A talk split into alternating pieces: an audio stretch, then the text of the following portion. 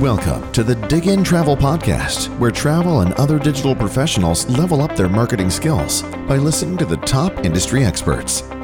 And now, here's your host, Istok Franco, founder of Diggintravel.com, your number one resource for travel, digital, e commerce, and marketing.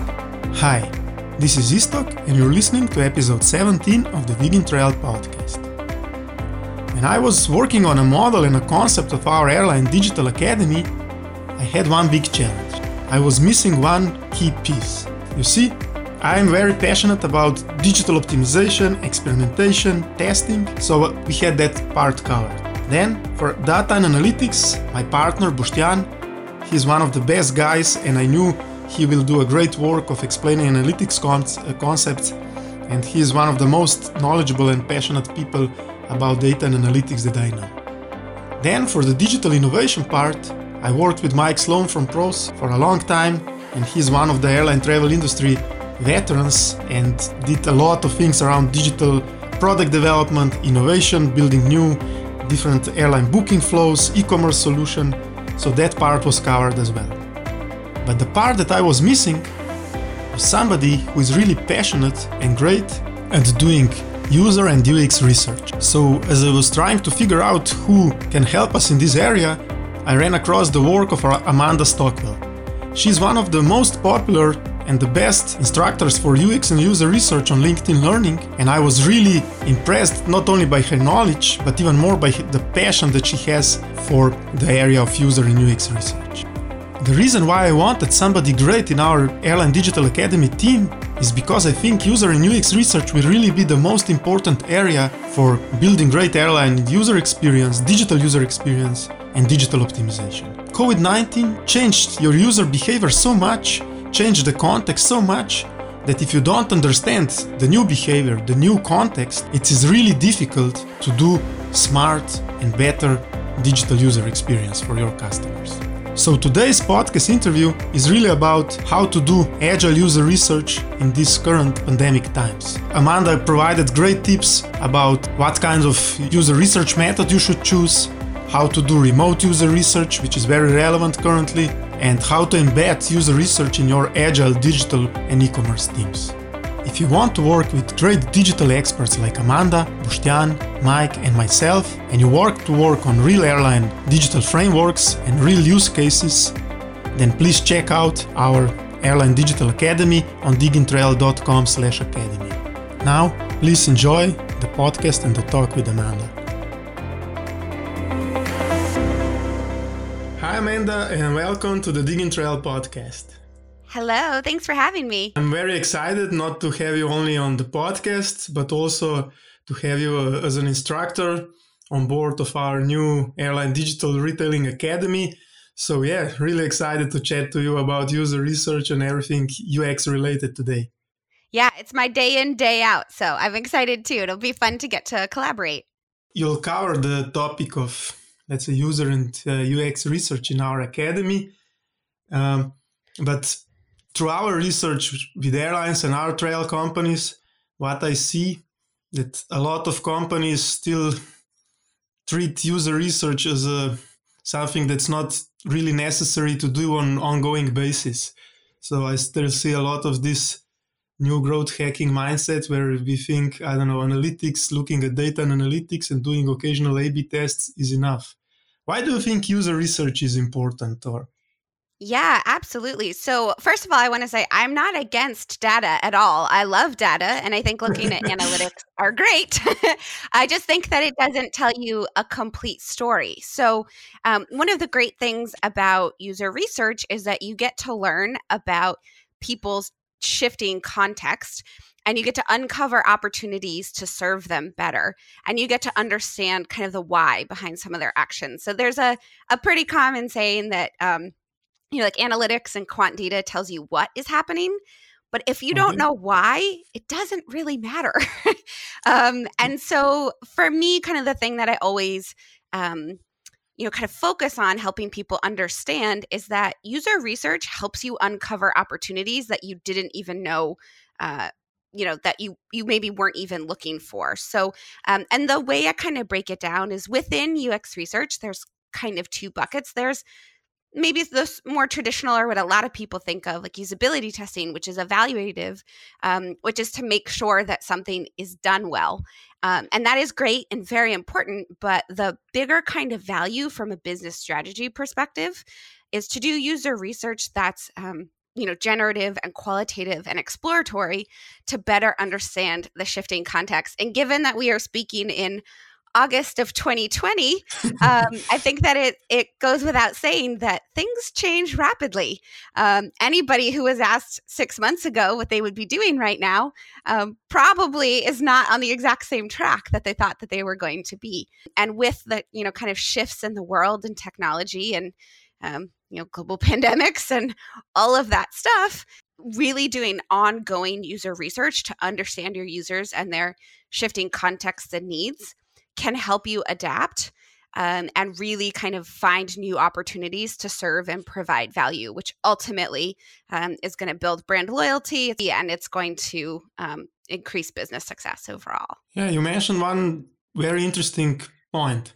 So when you say, okay, we have quantitative, uh, quantitative and qualitative methods, and what I see, maybe my background is more e-commerce, so uh, not UX uh, and research. So let's say I learned by myself most about use, uh, user research and UX research, and maybe the know-how is not so structured. So what I see also with my peers is that oftentimes we think that these uh, qualitative methods that uh, that became more accessible with uh, a lot of new tools like these web tools to do session recordings, to do analytics, to do heat maps, to do service that these are enough. And uh, what you said is that they usually are good for validating, but not really go into exploring new ideas or uh, going deeper into our users' minds. Yeah, absolutely. And uh, again, I want to say I love all of those tools, and I really am glad that um, so many different kinds of organizations seem to be embracing um, collecting that kind of research so uh, you know again i'll say it's not that any of those things are bad it's just that alone they don't paint a full picture. You know even if you're able to record people live on your site or you know even do, you know do some surveys where you get some qualitative information if you don't have the ability to dig in and understand people's context you're never going to kind of be able to understand the opportunities to serve them. So one of the things that I always say is that a single person's uh, you know feedback can uncover an opportunity or can uncover a need that you didn't know was available. So it's again, it's not that those things aren't useful it's just that they won't give you the full story they won't they won't lead you to any new opportunities you might be able to refine your current offering or your current product and make that as good as possible but uh, it won't lead you to insights about where else you should go or how else you could serve. How would you then select the appropriate user research method for, let's say, a certain project or a certain task at hand? Sure. So one of my favorite phrases is "it depends," um, and the the good and bad thing about um, UX and user experience is that everything depends on the context of what you're trying to do, what you already know, who you're trying to serve, and importantly, uh, what are the business goals? So sometimes people, especially who are newer to user experience, don't recognize sort of the value of building in um, you know kind of focus on business goals as well. So i think there's a lot of different ways to break down types of research. Uh, i would say that the very first thing to kind of look at is what is your context? What are you trying to learn and try to narrow down um, some specific goals. So, for instance, if you are exploring building a brand new product, you're going to want to do something really differently than if you are iterating on a you know an app that's been out for a really long time and you're just making small changes to it so the first thing is to kind of think about the the context of what you're working on and what are you trying to learn um, and then you can from there you can kind of further refine you know, if you're trying to evaluate an app, for instance, you might want to do a usability test. If you're trying to understand how uh, the language that people use or how people think, you might want to do something like a card sort. Um, if you you know really just kind of want to learn more about your users and their context you might consider something like some one-on-one interviews or some ethnography. Uh, ethnography, for those who don't know, is basically putting yourself in context with your users. That is uh, slightly more challenging right now, as there's uh, still a lot of travel restrictions, but there's tons of new tools to do sort of mobile ethnography to have people record things on their cell phone or um, you know take pictures on their mobile and, and upload them that kind of thing. So uh, there's we could spend the whole hour talking about how to how to figure out um, the okay. right method. But basically i would say first look at the context of your project. Like where are you building something new? Are you assessing something that's live? Are you assessing a, a new idea or new version of something or are you trying to learn more about your users and kind of the overall context so take that breakdown first then look at the specific goals the specific things you're trying to learn um, and then make a, a call about uh, what's important in terms of that specific goal. So, for instance, if you are, um, you know, working in e-commerce and you want to make sure that people are able to find things, you'll probably want kind of a balance of qualitative feedback and some quantitative numbers. So you might do sort of a combination of methods. You might do moderated usability testing and some, uh, you know, quantitative card sorts or something like that. So I, I actually have written extensively about this. Um, there's a whole lot of different ways to to break it down, but um, I would say as kind of a caution that um, just like anything else, the different tools and methods in UX research are all useful and valuable, but only if applied in the right way. And sometimes I see people who are like, awesome, usability tests. Let's do that for everything. And while I love usability tests and they're wonderful, um, they're not a good tool for absolutely everything. So, okay, let me challenge you a bit further. So, sure. I, I, I love how you broke it down and I love the, let's say, the theory. But like you said, it depends. And now this depends is really depends with the current situation especially for us in travel and in the airline industry so one of the points you made is that okay for developed products like apps if you do minor changes there are specific methods that are applicable. But what we're facing now is that we have developed products like apps and websites but what really changed is user behavior and there are many more fears friction points questions that users have. So how would you go about this uh, current tricky situation? Especially when we're in a time like this with a lot of uh, change and fluctuation and really rapidly changing outlooks and needs i would say the number one thing that you can do is and it sounds so simple but talk to people, um, whether they're your current users or they used to be your users or you want them to be your users. There, there's something so powerful about a one-on-one moderated interview. You can throw in other things. You can try to, you know, you can also get some usability feedback. But in this time where needs and context are shifting so rapidly, you don't need to know how easy or not it is to click a button or to get through a specific process. You need to understand how people are conceiving and how they're feeling. And you need to be able to come up with ideas to address you know kind of their their biggest challenges and what's preventing them from interacting with you. So for instance right now at least i live in america and travel is available. Air flight you know airlines are open um, but there are far fewer flights there are fewer people on the flights.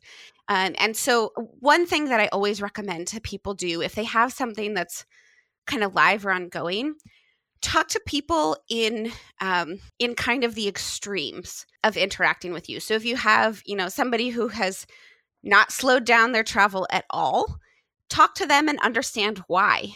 What motivate them?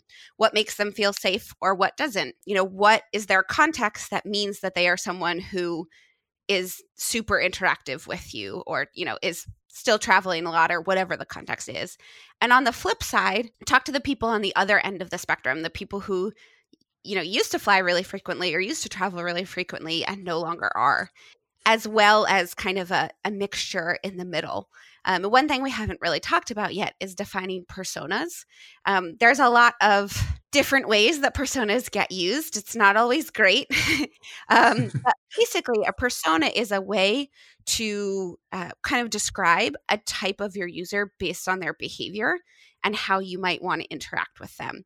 So even if you don't have really well researched, uh, well documented personas, you probably have a guess about different ways that people interact with you and your organization. And it's not always the you know there's there's kind of the marketing personas who you sell to but there's also the user personas of how they actually behave um, and so what i really recommend to kind of wrap back to your question one-on-one interviews digging into people's context finding out you know kind of what are they most afraid of what's holding them back um, for the ones who are interacting a lot what makes them feel comfortable what can you do you know what are you doing already that's successful that you can build on and where are they having issues or trouble? Where do you need to kind of shift? Um, although we are in a pandemic and this is a, a special circumstance where its context is changing more quickly than usual. I like to tell people if they don't do anything else that one-on-one interviews are are usually very very insightful regardless of the situation.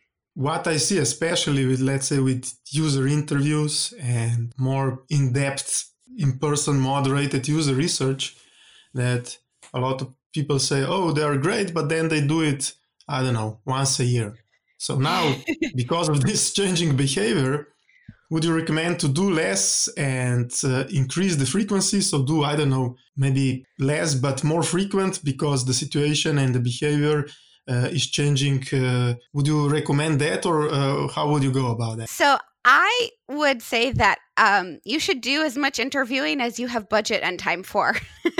um, because, especially right now when things are changing, you know, what I would have maybe said to somebody three months ago about my opinions on travel are, are no longer the same as they are currently. So, if you only do stuff like this once a year, you're going to miss out on a lot of subtle changes and shifting context for people. So even if you only talk to 10 people a month, or five people a month, or three people a month, that's better than waiting for another year to do one big effort. I'm a really big proponent of gathering information consistently, but in a sustainable way.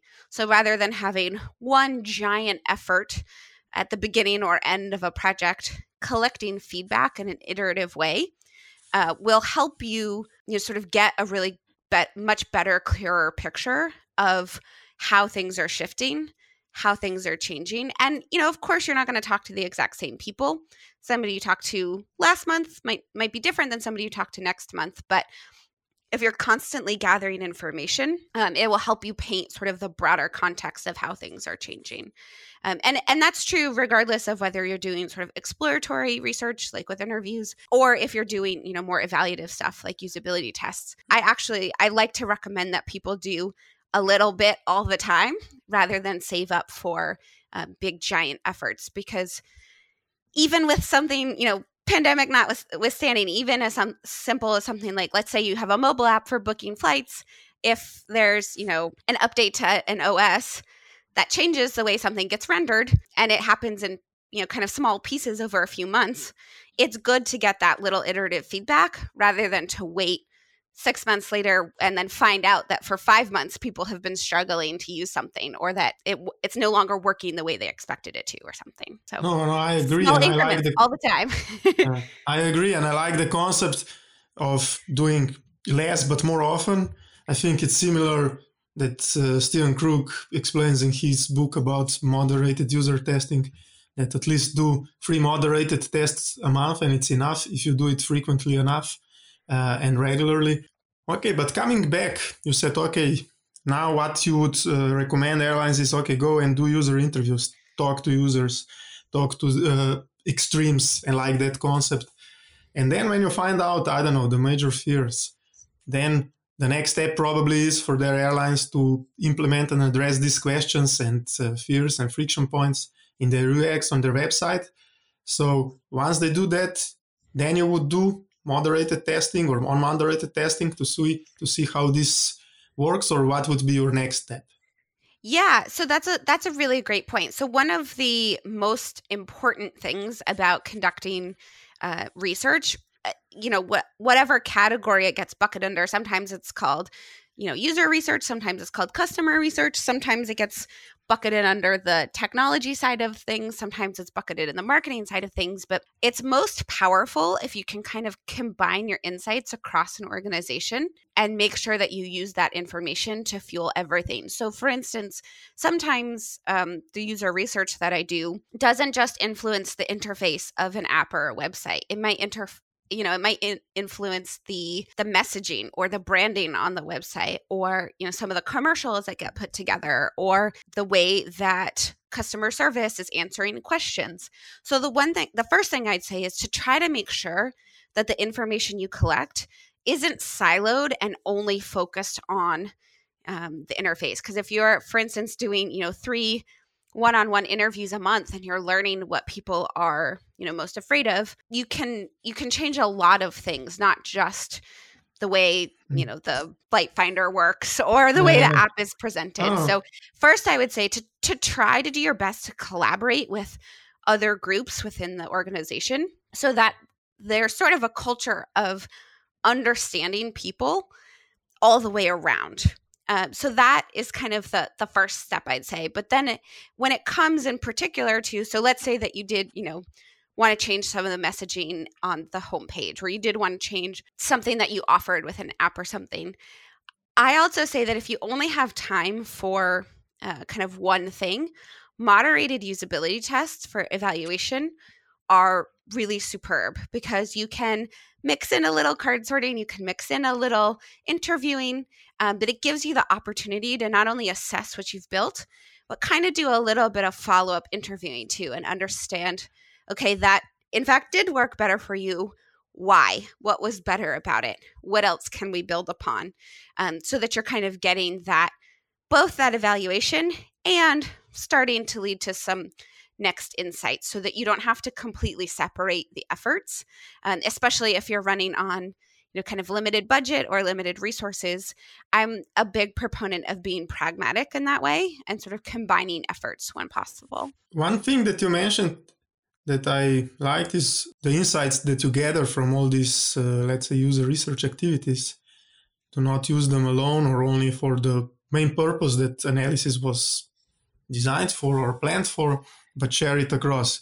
Is when I did a similar interview for this podcast a while ago with a CRO expert uh, Anna Potania from Google. She was talking about similar concept of data fetishism. So that the higher we go in the hierarchy of the organization, more we deal only with data and less we have this uh, qualitative, uh, let's say, user stories, user uh, user research data. How do you look at that, and how do you maybe recommend that I don't know, use, uh, user researchers then create these user stories and share it maybe even with upper level of executives. So, one of the things that gets talked about in user experience a lot is that um, user researchers need to be able to tell stories.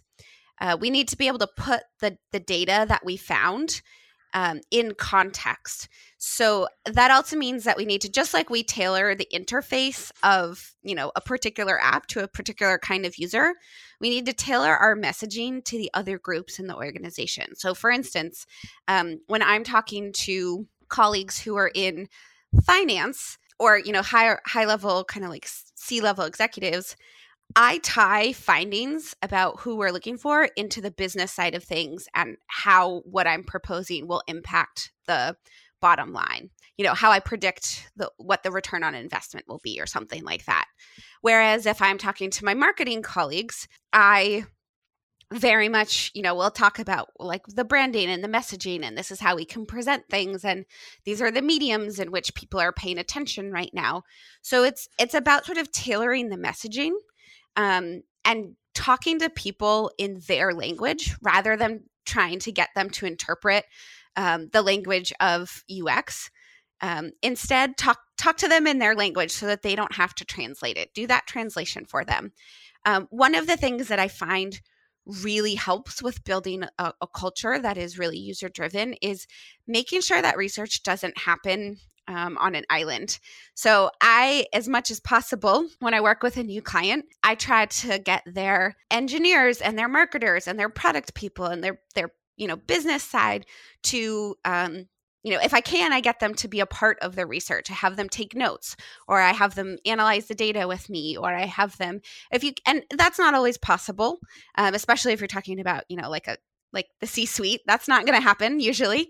Um, but you can frame frame the information in a way that makes sense to them. And also, one of the ways that I get people kind of involved with research is to say, for instance, to an engineer, say, hey, you know way more about the data is structured than I do.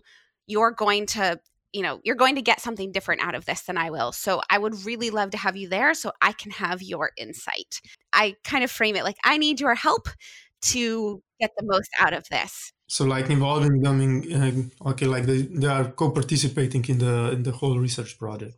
Yeah absolutely. So that is that's really ideal but then the other side of that is knowing that you're not always going to be able to get everybody to come to things especially at a large organization. Um, then taking kind of what you found and building a story around it that is relevant to who you're going to be presenting to. So, again, sort of that like, if I've found something that I think will impact how we might want to market, I put that in that language and kind of tell that story to my marketing colleagues. Like, this is how we could market better to them because here's what I learned about them. And if it's, you know, talking to my engineering colleagues, I say, well, like, these are some changes that I propose we make that have to do with, you know, how the data is structured or how quickly they uploads or whatever it is. Um, and this is how it applies to you. And this is why it's important to us overall. Um, and so kind of, and you don't know, the, the thing is you don't always know, at least I don't always know, like, I'm not a financial financial expert. I'm not an engineer, um, so I don't always know exactly what it is. But I can do as much translation as I can to say, here's why this is important to the user. Here's why this is important to our company. And here's why it's important to you and your team and how you do your work. So it's not only about understanding your external user, let's, let's say customers, but also your internal users, right? Yeah, 100%. Going back to, you said that one thing that you will do now is uh, talk to people, do user interviews. But let's say, especially in some parts of the world where the pandemic is, uh, let's say, situation is more difficult, this is maybe not possible to do. And one of the things that I saw you, talk about recently is how to do remote user uh, research, especially mm-hmm. relevant now. Maybe some major guidelines or uh, key key insights here, how to go about it, and what are the benefits and what people need to be careful when they're doing remote user research activities? I have been doing remote research for a long time. Um, so I think it's, pandemic. yeah, way before the pandemic.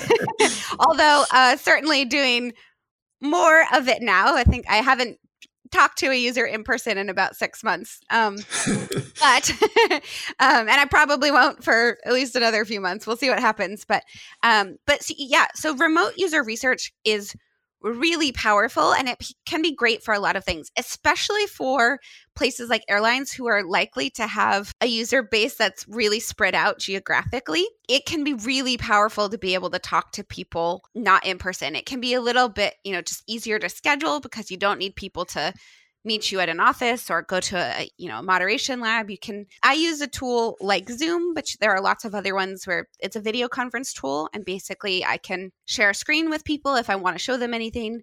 I can see their face which is important and they can see mine um, because it helps it feel a little less clinical. It's easier to build rapport um, and because after the fact when so i also always record the sessions can go back and um, rewatch certain parts of it and see what their face was doing and read their body language as best you can.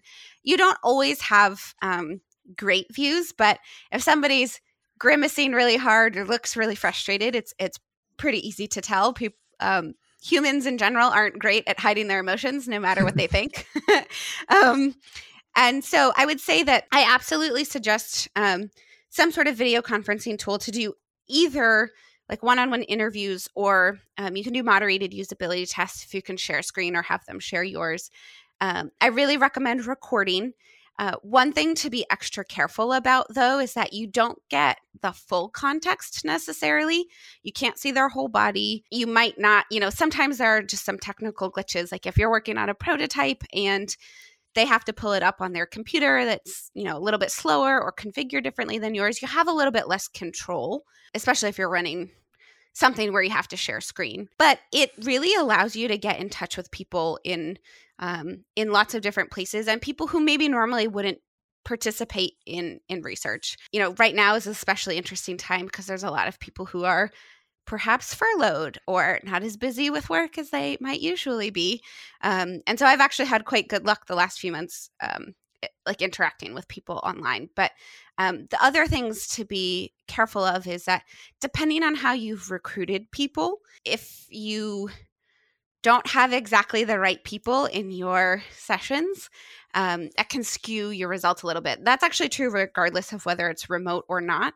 Um, but with a lot of remote recruiting, it can be a little bit harder to know exactly who the people are going to be. So I really recommend doing um, a little bit of extra screening or using a service that does a little extra screening to make sure that the people are going to be able to connect. They're going to be able to be heard um, and hear you. And if you're going to have to share screen to do a tech check and all that kind of stuff. Um, so this, and, and sorry to interrupt you. One experience sure. that I have with this, and I think was is really a valid uh, point especially with remote unmoderated user testing. My experience is if you don't really specify the script well, and in the script also the target audience and their experience, for example, have people who, I don't know, traveled with an airplane two times in the last year or did this and this, you can get really skewed audience, especially this what I call more professional testers that are there for yeah.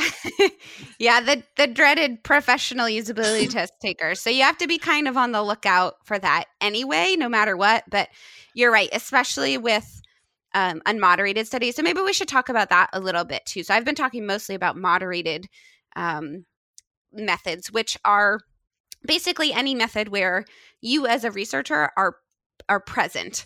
Uh, whether you're physically next to each other or not you're there you know sort of leading a discussion or leading people through. But there's lots of methods that you can do in an unmoderated way meaning that you set up the questions ahead of time or you set up the context ahead of time and then the um, participants can take them on their own time. So you know something as simple as a survey or and you can do card sorts in an unmoderated way or there's also lots of tools to do unmoderated usability tests so you can preset the tasks, especially if you're evaluating like really specific things in an interface. Um, again, there's sort of that trade off of you don't get the chance to follow up with people, you don't get the chance to dig in, um, but you also don't get a chance to kind of feel out the people and understand who they are where when you're moderating a session you can tell pretty quickly if the person isn't exactly who they said they were or or if they seem like the kind of person who is just try- there to try to get the incentive rather than truly being your target audience. Most of the tools that I've used are pretty good about, you know, like replacing a user if it seems like they haven't been totally honest or that kind of thing. But um, it's something to be aware of. And a lot of times I'll recommend my clients do a couple extra um, sessions if they're planning to do unmoderated so that you can have kind of that buffer for, well, I'm not really sure if there's going to be, you know, if I would need six responses, maybe I should have eight just in case two of them are not quite who we're looking for or did all the tasks but didn't actually remember to speak aloud when they were doing them or give us any of the kind of extra context and hmm. feedback that we usually look for. But it's good for quantity. So, uh, like you said, to identify these major UX fails, this is where I think it works well, right? So, where you can get, I don't know, 20 recordings, I don't know, 10 on mobile, 10 on desktop, and you see five of them struggle with the same same task or same part of the task. That's where uh, unmoderated user testing is useful. Yeah, unmoderated u- usability testing is especially good when you have uh, a live, you know, feature or site or app or whatever, and um, people are already using it and familiar with it, and you're really trying to get kind of like a benchmark um, of an overall broad scale and you have really defined tasks. So you know that you need for instance somebody to be able to book a flight on a specific day or whatever. Unmoderated research is not great if you're doing exploration but it's pretty it's it can be pretty useful for evaluating really specific tasks. One of the things that we talked a little bit about is okay we need to increase maybe in current times the frequency to be more agile more fast. And even before the, the crisis, I see airlines and bigger companies. So they had different, uh, let's say, groups of people working. I don't know, marketing team working on campaign plans, UX and the product team, digital product team working on development sprints, and then we have conversion optimization teams doing on experiment uh, pipeline. How do you embed user research in that into this more agile and more faster environment? Yeah, sure. So this is something that a lot of organizations have challenges with, and I've seen it work really, really well, and I've seen lots of variations where it worked a little less well. But so what works well?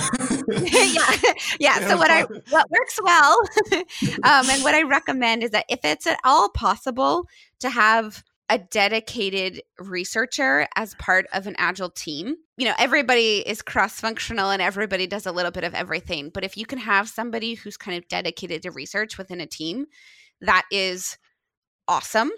Um, if you can't have that, having at least like a, a person or a team of researchers that are dedicated to research, even if they serve multiple teams or multiple products, to have some dedicated resources because uh, a lot of times what I see is um, agile, like product development teams, especially, there'll be one sort of UX generalist person on a team who is tasked with doing both design and research work, uh, which is better than no research work at all, but is problematic. One, because that's two people's worth of work, and two, because um, it's really difficult, especially for evaluative research, um, to be unbiased when you're the one who created something. Um, it doesn't matter how carefully you craft the questions or how much training you have. If you're the one who designed something, it's incredibly difficult to be unbiased. So, hmm. um, I really recommend. And if you if you really don't have resources for that, at least pair UX generalists up and have um, people conduct research on other people's designs and vice versa. So that's the first thing, kind of from like a, a team setup thing. I really recommend having dedicated um, research or at least shared research resources. Um, the other thing I'll say is so everything, especially in like a, a capital A agile team, um, has, you know, there's a lot of kind of ceremonies and scripts that go along with things. Like if you're doing you know two week sprints there's sprint planning and there's check-ins and then there's the end of the sprint and there's you know there's a lot of stuff that's scheduled in. So i recommend doing that with research as well um, and having sort of a particular cadence. It doesn't have to be every single sprint, but as often as possible. Um, and also dedicating some stuff that's going to be evaluative in nature and some stuff that's going to be more generative in nature.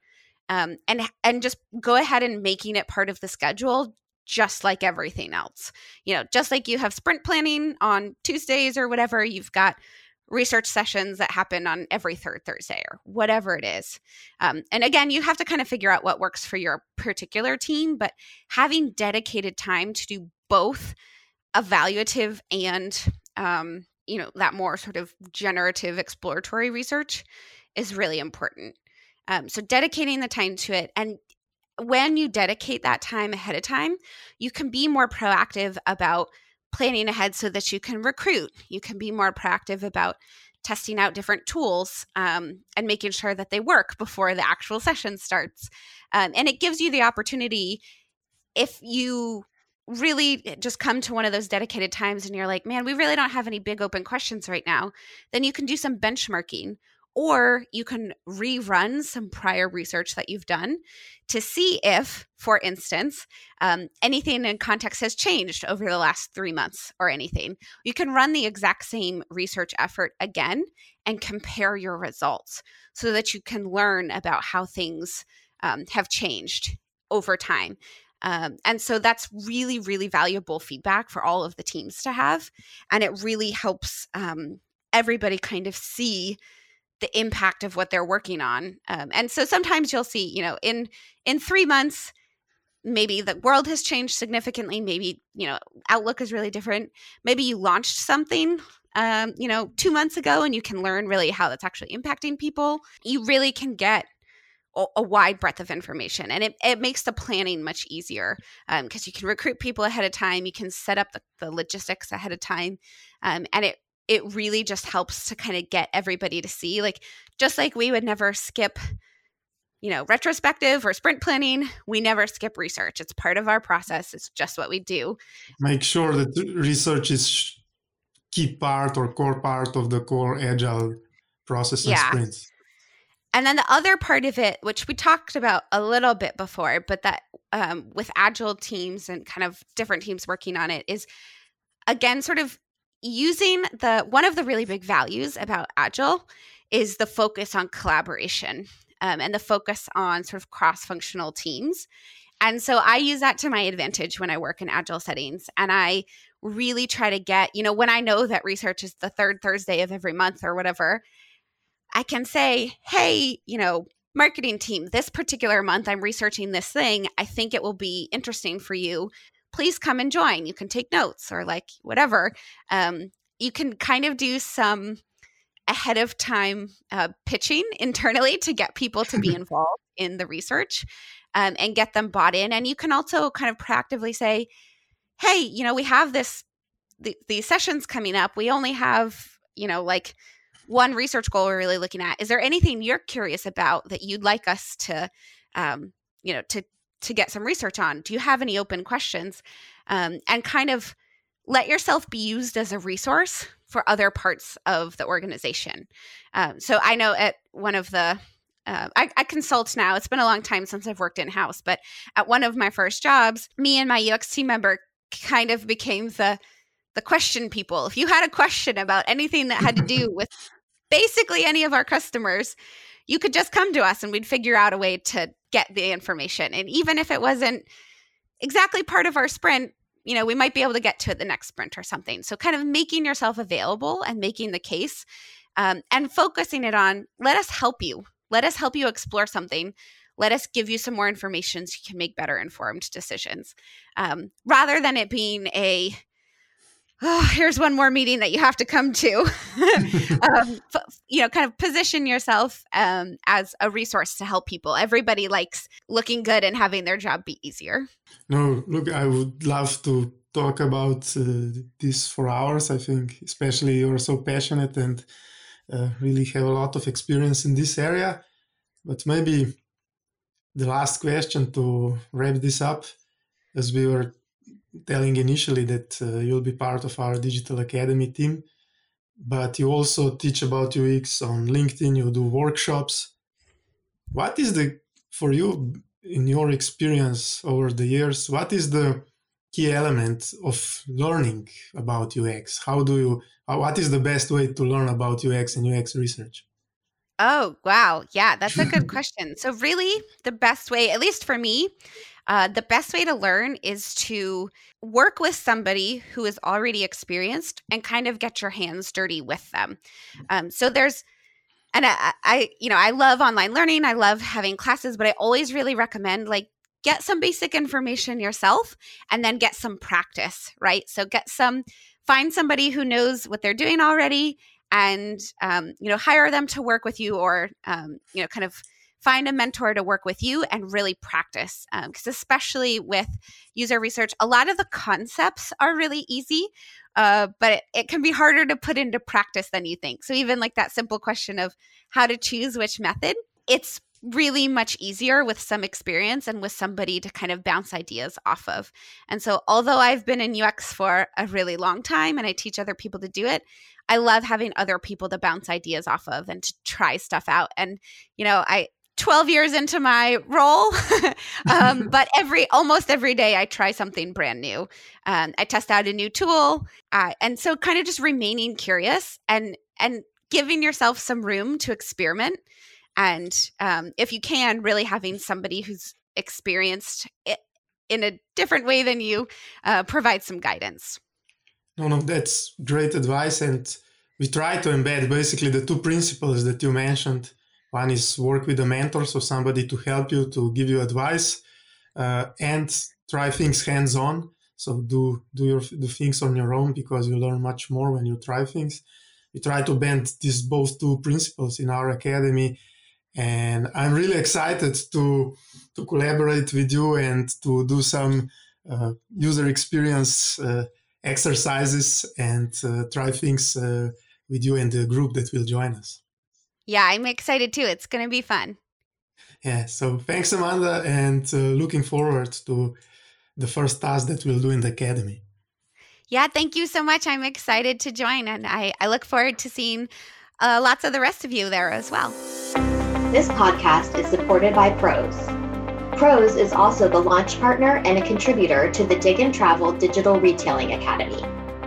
With a legacy of over 30 years in the airline industry, Pros supports carriers on their journey to digital commerce.